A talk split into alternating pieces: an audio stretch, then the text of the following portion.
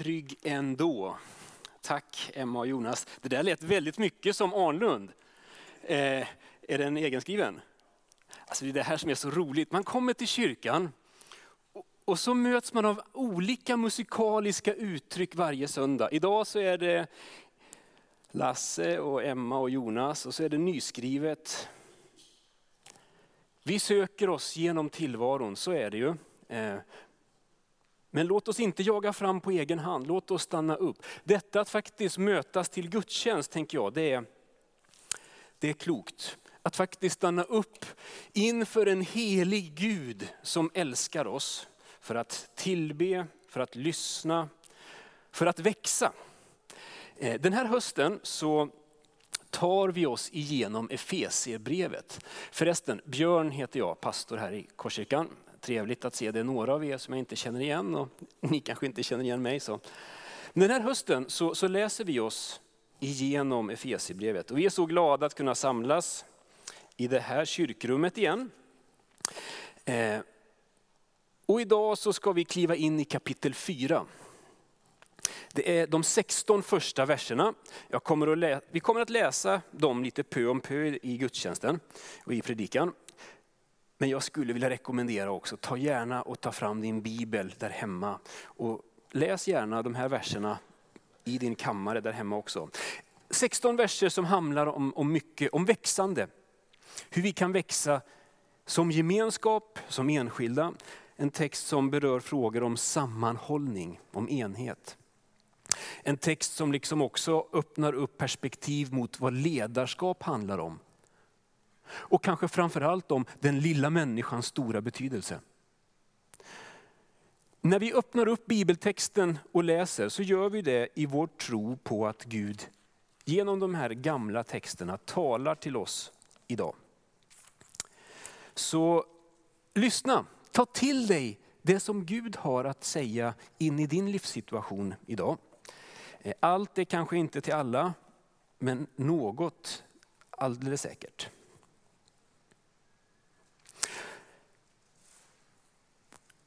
Jag skulle vilja börja med att säga att i Jesu närhet, där händer det någonting med oss människor. Det är påtagligt så, när vi läser evangelierna. Eh, atmosfären runt omkring Jesus gör att människor sträcker på sig. Mötet med Jesus det bär på en, en förändringspotential. Paulus avslutar kapitel 3 på ett, liksom ett hejdundrande sätt med de här orden. Han som verkar i oss med sin kraft. Han förmår göra långt mer än vi kan begära eller tänka. Och hans är härligheten genom kyrkan och genom Kristus Jesus i alla släktled i evigheters evighet. Amen. Där skulle ju Efesierbrevet kunna sluta, men det gör inte det. Eh, Paulus avslutar de där tre första kapitlen med ett liksom präktigt amen. Så här är det. Han har liksom i tre kapitel gett en panoramabild av vad är det kristen tro handlar om. Ett vidvinkelperspektiv. Eller en jublande exposé av vad Gud har gjort för oss och vad Gud ger. Och det leder ju fram till att han liksom bubblar, hjärtat bubblar över i en bön. Så här är det. Så här stor, så här god, så här generös är vår Gud. Det är detta som är givet. Så har du missat de senaste söndagarna, så tipset, spana in de tre första kapitlen. Det är en beskrivning av vad Gud har gjort för vår skull. Och så när vi kliver in i kapitel 4 så står det så här. Därför. Ordet därför uppmanar jag er, jag som är fånge i Herren, att leva värdigt den kallelse ni har fått. Därför, på grund av det här som jag liksom har gått igenom i tre kapitel, i ljuset av allt det här, när det nu är så här, då kommer någonting annat. Därför markerar en övergång in i det som är Efesiebrevets andra del. I tre kapitel har liksom Paulus lagt grunden för det kristna livet. Men när vi kommer till kapitel 4 så byts, ändras tonen, formen. Det är ett annat uttryckssätt som börjar här. Proklamationen som har pågått i tre kapitel övergår till någon slags andlig vägledning. En, en mer lågmäld stil, resonerande, ett samtal. Och frågan som nu kommer att behandlas i tre kapitel handlar om hur kan vi leva våra liv utifrån det Gud har gjort och det Gud har gett. Därför uppmanar jag er att leva med stil. Den uppmaningen, att leva värdigt, med känsla och takt, med rytm, med stil, den bygger på det som har sagts i de tre första kapitlen. Och lyssna, ordningen här är väldigt väsentlig. Det är inte så att vi först måste skärpa till oss för att Gud ska ta emot oss. Så är det inte, inte alls. Utan redan när vi var syndare så sände Fadern Sonen för att ställa till rätta det som har gått så fullständigt fel. Så nyckelordet i de tre första kapitlen det är nåd. Att Gud har handlat på eget initiativ och att Gud tar emot oss alla. Alldeles oavsett vilka vi är. Alldeles oavsett hur vi levt våra liv. Därför, det är ett slags, det ordet är som ett gångjärn som länkar samman de båda delarna i Efesierbrevet. Efesierbrevet har liksom två delar. Den första delen, och jag har en, nu ska vi se, backar vi till de där bilderna, var det inte två bilder där? Det här är problemet för Kristoffer. Nej, där ja, titta! Ehm, den första bilden tycker jag är lite fin, jag vet inte om det är lite litet.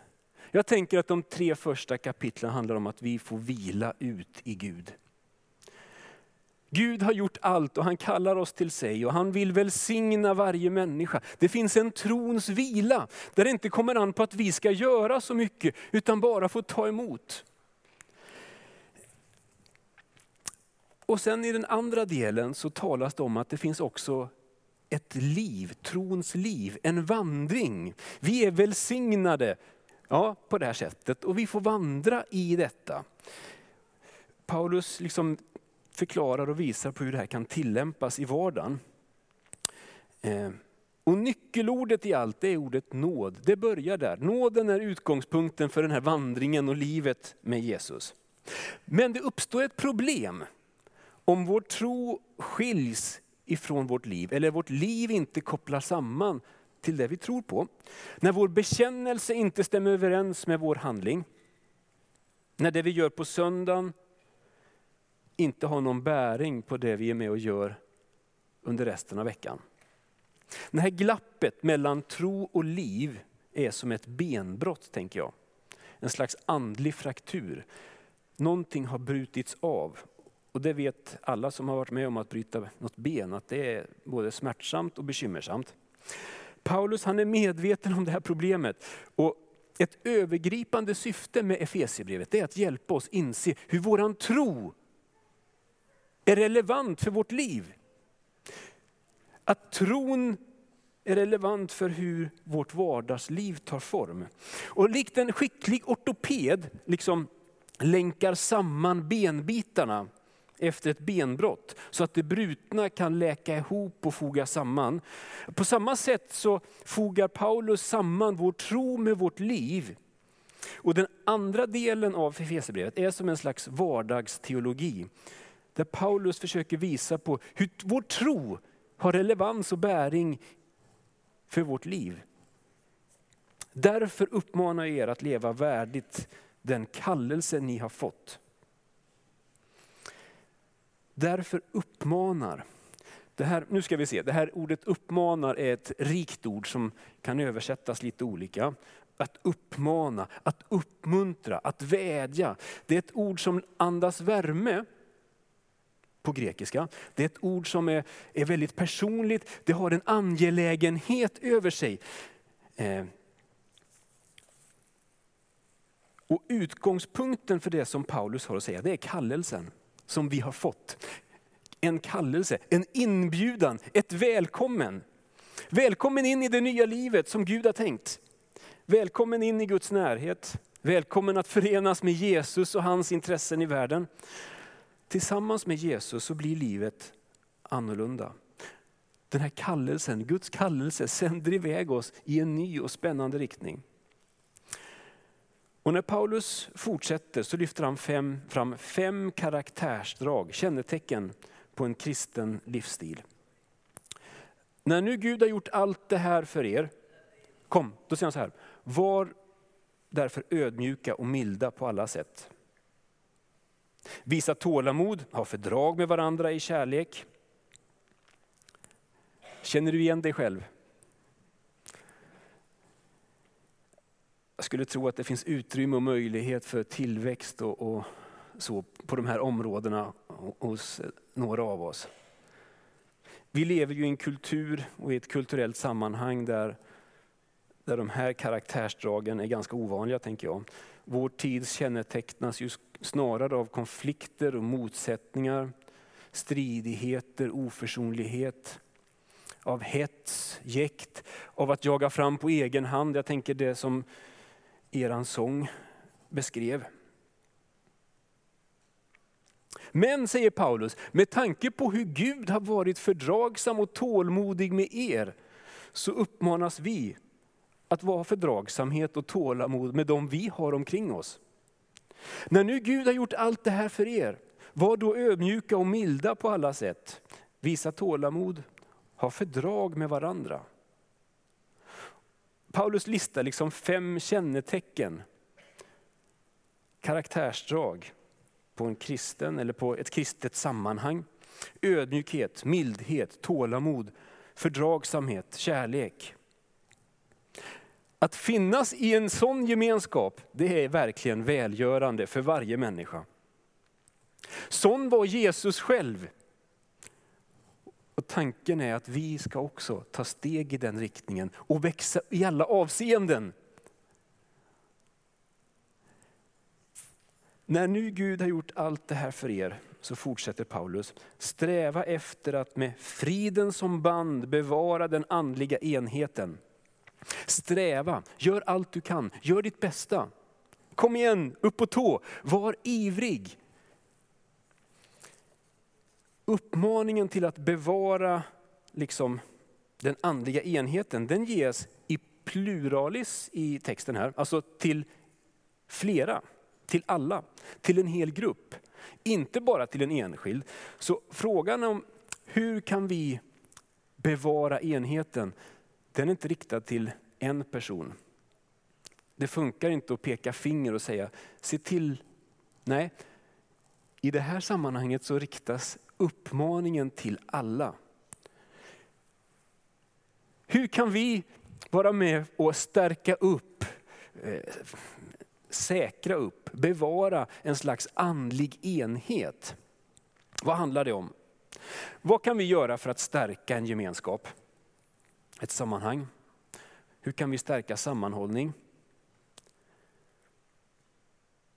Det finns massor av saker. Paulus ger en allmän uppmaning som vi behöver transponera om till saker som vi kan bidra med.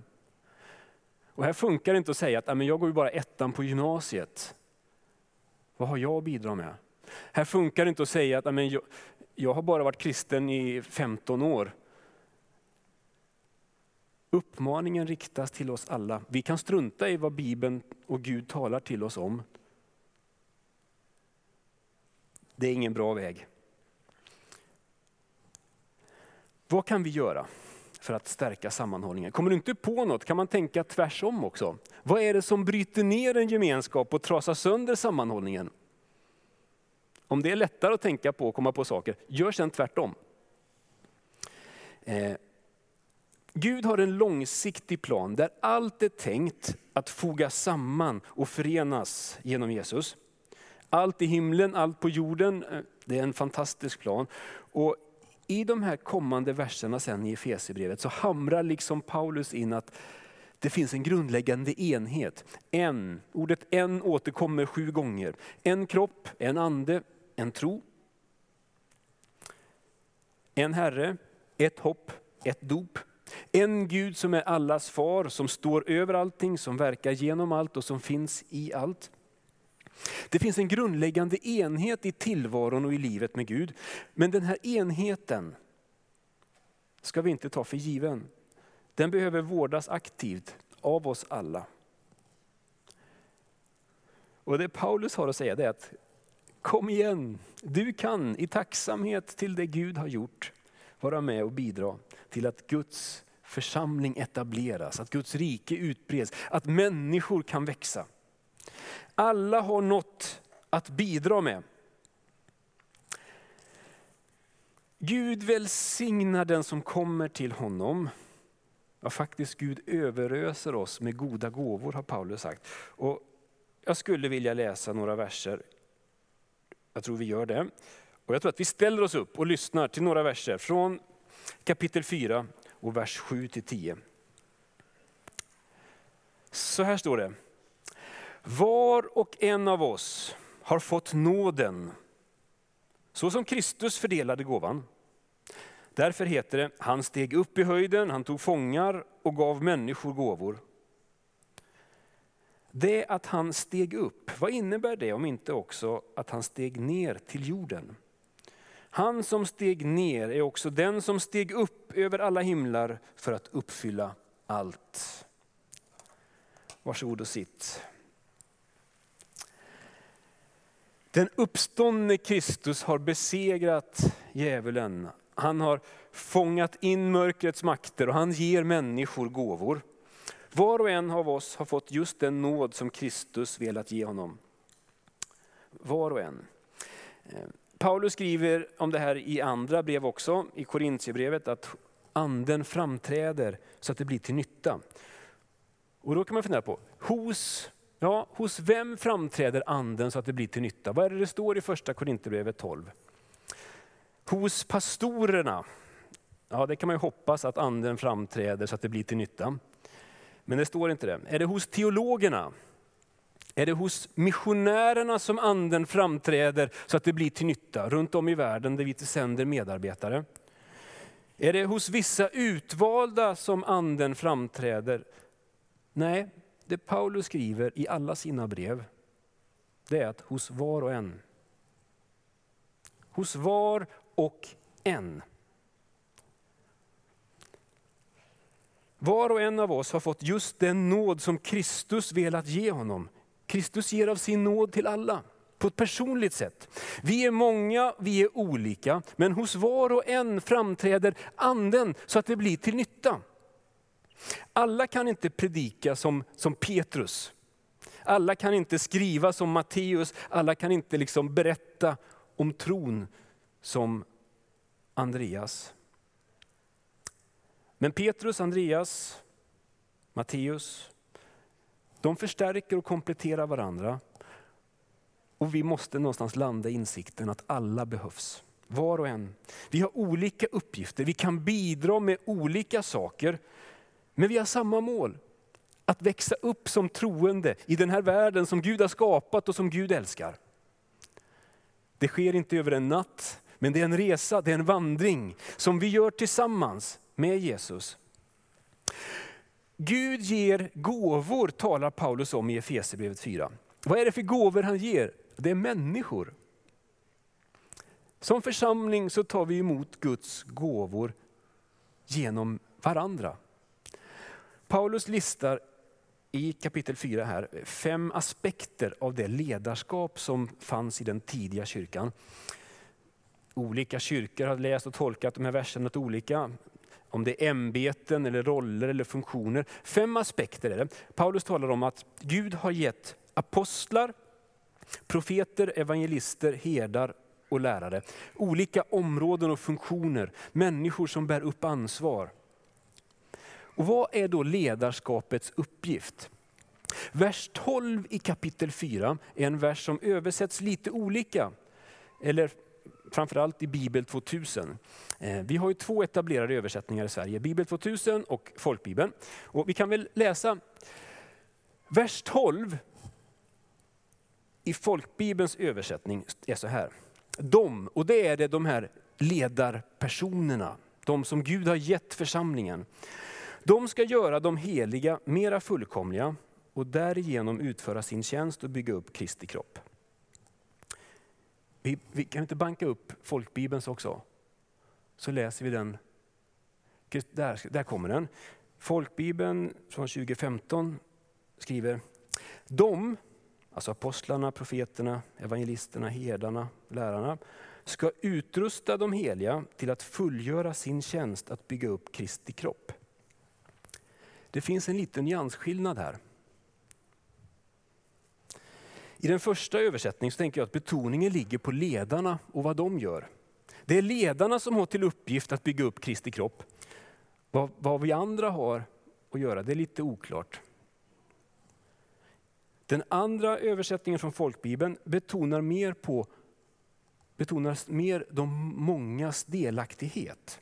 Ledarna utrustar var och en till att utföra sin uppgift. Ser ni skillnaden? Grundtextens poäng, det grundtexten gör, det är att stryka under de mångas delaktighet. Och just i det här fallet så, så har faktiskt folkbibeln lyckats något bättre. Om vi bläddrar fram till nästa slide så kan vi lyssna till två nutida ledare. Där Jonas Dagson säger så här. Ledarskapets framgång mäts inte i vad ledaren själv gör, utan i vad han eller hon förmår andra att göra. Jag vet några av er är lärare. En lärares framgång mäts inte vad läraren gör, utan vad läraren kan förmå sina elever att göra. Eller hur? Så är det också i Guds församling. Ett ledarskap finns till inte för sin egen skull, utan för de många skull. Magnus Malm har uttryckt det så här, att leda betyder att öppna dörrar, nya dörrar för de andra. Och visa på möjligheter att växa och ta nya steg. Att utmana med målsättningar som frigör nya gåvor och krafter i dem. När Paulus skriver så är, vill han stryka under de mångas bidrag och medverkan.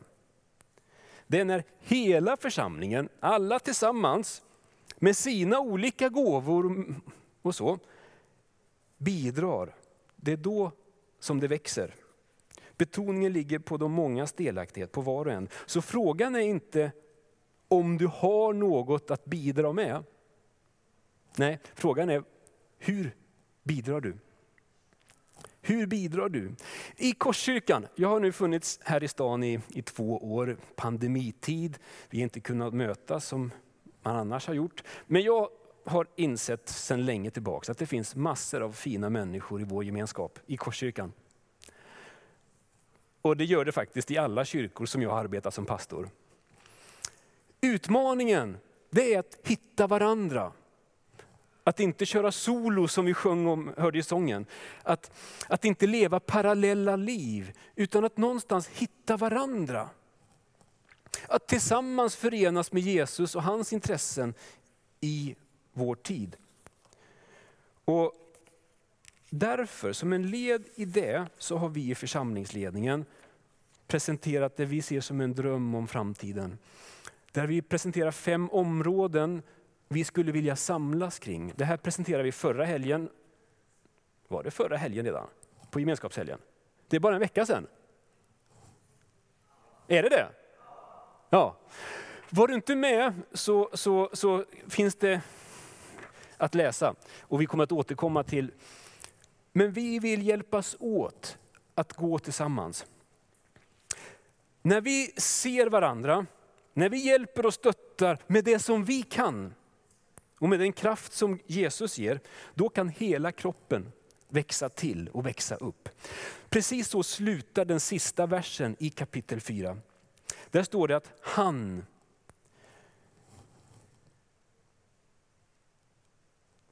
Vi ska se, kommer nästa slide?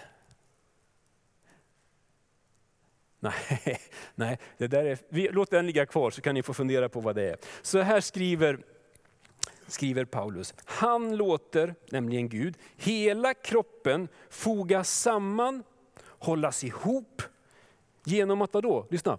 Alla lederna hjälper och stöder. Med just den kraft han ger åt varje särskild del, då växer hela kroppen till och byggs upp i kärlek. När alla hjälper till och bidrar med det som jag är, med det jag har. Du ska inte göra mer än vad du har eller kan. Kristus pressar ingen till det yttersta. Men alla, var och en, är välsignade av Gud och har något att bidra med. Och jag hörde i veckan en fantastiskt vacker liten berättelse som jag vill dela med er. En pastorskollega, vi möttes som pastorer i Östergötland, IFK-gänget här. Och Fredrik är också journalist och han har gjort en film om frikyrkans historia som kommer att lanseras i höst. Vi fick se en premiärvisning av den. Och utifrån att Philadelphia-kyrkan i Stockholm renoveras i år, så är det några då som har börjat gräva i hur gick det till när Philadelphia-kyrkan byggdes på 1930-talet? Philadelphia i Stockholm är Skandinaviens största gudstjänstlokal. Ehm, och den här kyrkan byggdes på, började byggas 1930, det är ett tag sedan. 1929 skedde den så här klass, kända börskraschen som ledde till en ekonomisk, en djup ekonomisk kris. Men 1930, i de här ekonomiskt kärva tiderna, så bestämmer sig Philadelphia-församlingen för att vi behöver bygga nytt. Vi behöver bygga större. Församlingen har växt. Och de som har grävt i arkiven och pratat med de här gamla människorna som finns än idag, har kunnat vaska fram några berättelser några unga, just det, det är intressant också, det här är intressant, att Philadelphia-församlingen befolkades inte av välbärgade företagare. Utan den stora, stora majoriteten var eh, eh, unga kvinnor. Ensamstående kvinnor och faktiskt många ensamstående kvinnor med barn. På 1930-talet, alltså det var människor från samhällets marginal som hade dragits med i den här rörelsen omkring Jesus. Och några unga kvinnor som var med då berättade att de i stor tacksamhet till Jesus och till församlingen bestämde sig för att istället för att åka spårvagn till kyrkan, då var det spårvagn som gällde i Stockholm. Istället för att åka spårvagn till Stockholm så kunde man ju gå och på så sätt spara några ören som man kunde ge i kollekten. Så man valde att istället för att färdas enkelt och smidigt snabbt, faktiskt promenera. Längre sträckor. För att man ville bidra med det lilla man hade. Och då är det en av dem som säger, men då slets ju sulorna i mina skor. Så då tog vi av oss skorna och gick barfota. Så att de pengarna som skulle gått till skomakaren istället kunde läggas i kollekten.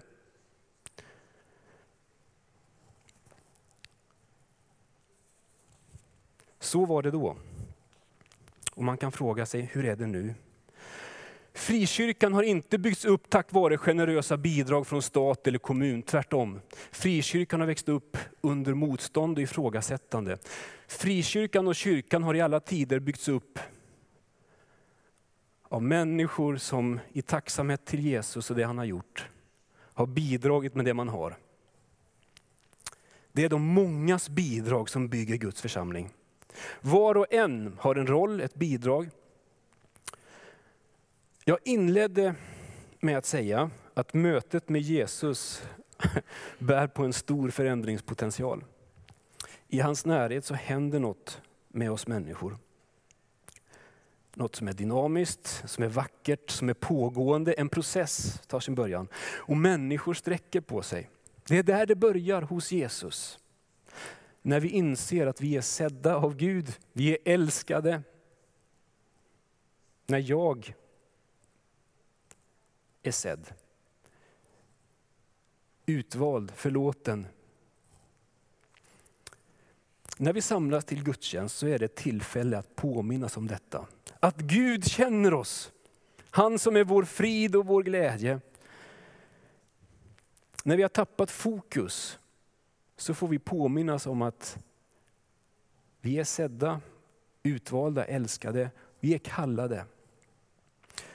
Kanske att det är någonting som är obekant för dig. Då får det bli till en ny påminnelse. Så här har det varit sedan den dagen du blev född. När vi samlas till gudstjänst så är det för att vi på kyrkspråk är välsignade. Gud vill välsigna oss. Och vi uppmanas att låta den erfarenheten få forma vår vardag och våra liv. Där Guds kärlek är utgångspunkten för hur vi lever, hur vi agerar, för vår tillväxt och mognad. Så välkommen med. Låt oss vandra med stil tillsammans med Jesus.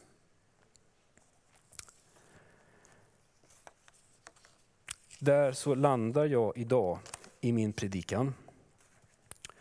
Och jag skulle vilja att vi ber en överlåtelsebön tillsammans innan Emma och Jonas tar oss med i några lovsånger. Kristoffer, har vi hunnit få upp? Yes. Ska vi stå upp tillsammans? Och det här är en bön som du kan få be mig. En bön som skrevs några år sedan, har betts och som vi får be med i idag. Så låt oss be. Jesus, du som ville mitt liv och har skapat mig efter din vilja. Allt i mig känner du och omsluter i ömhet. Det svaga lika väl som det starka. Det sjuka lika väl som det friska. Därför överlämnar jag mig åt dig utan fruktan och förbehåll. Fyll mig med ditt goda så att jag blir till välsignelse. Jag prisar din vishet, du som tar dig an det svaga och skadade och lägger din skatt i bläckliga lerkärl. Amen.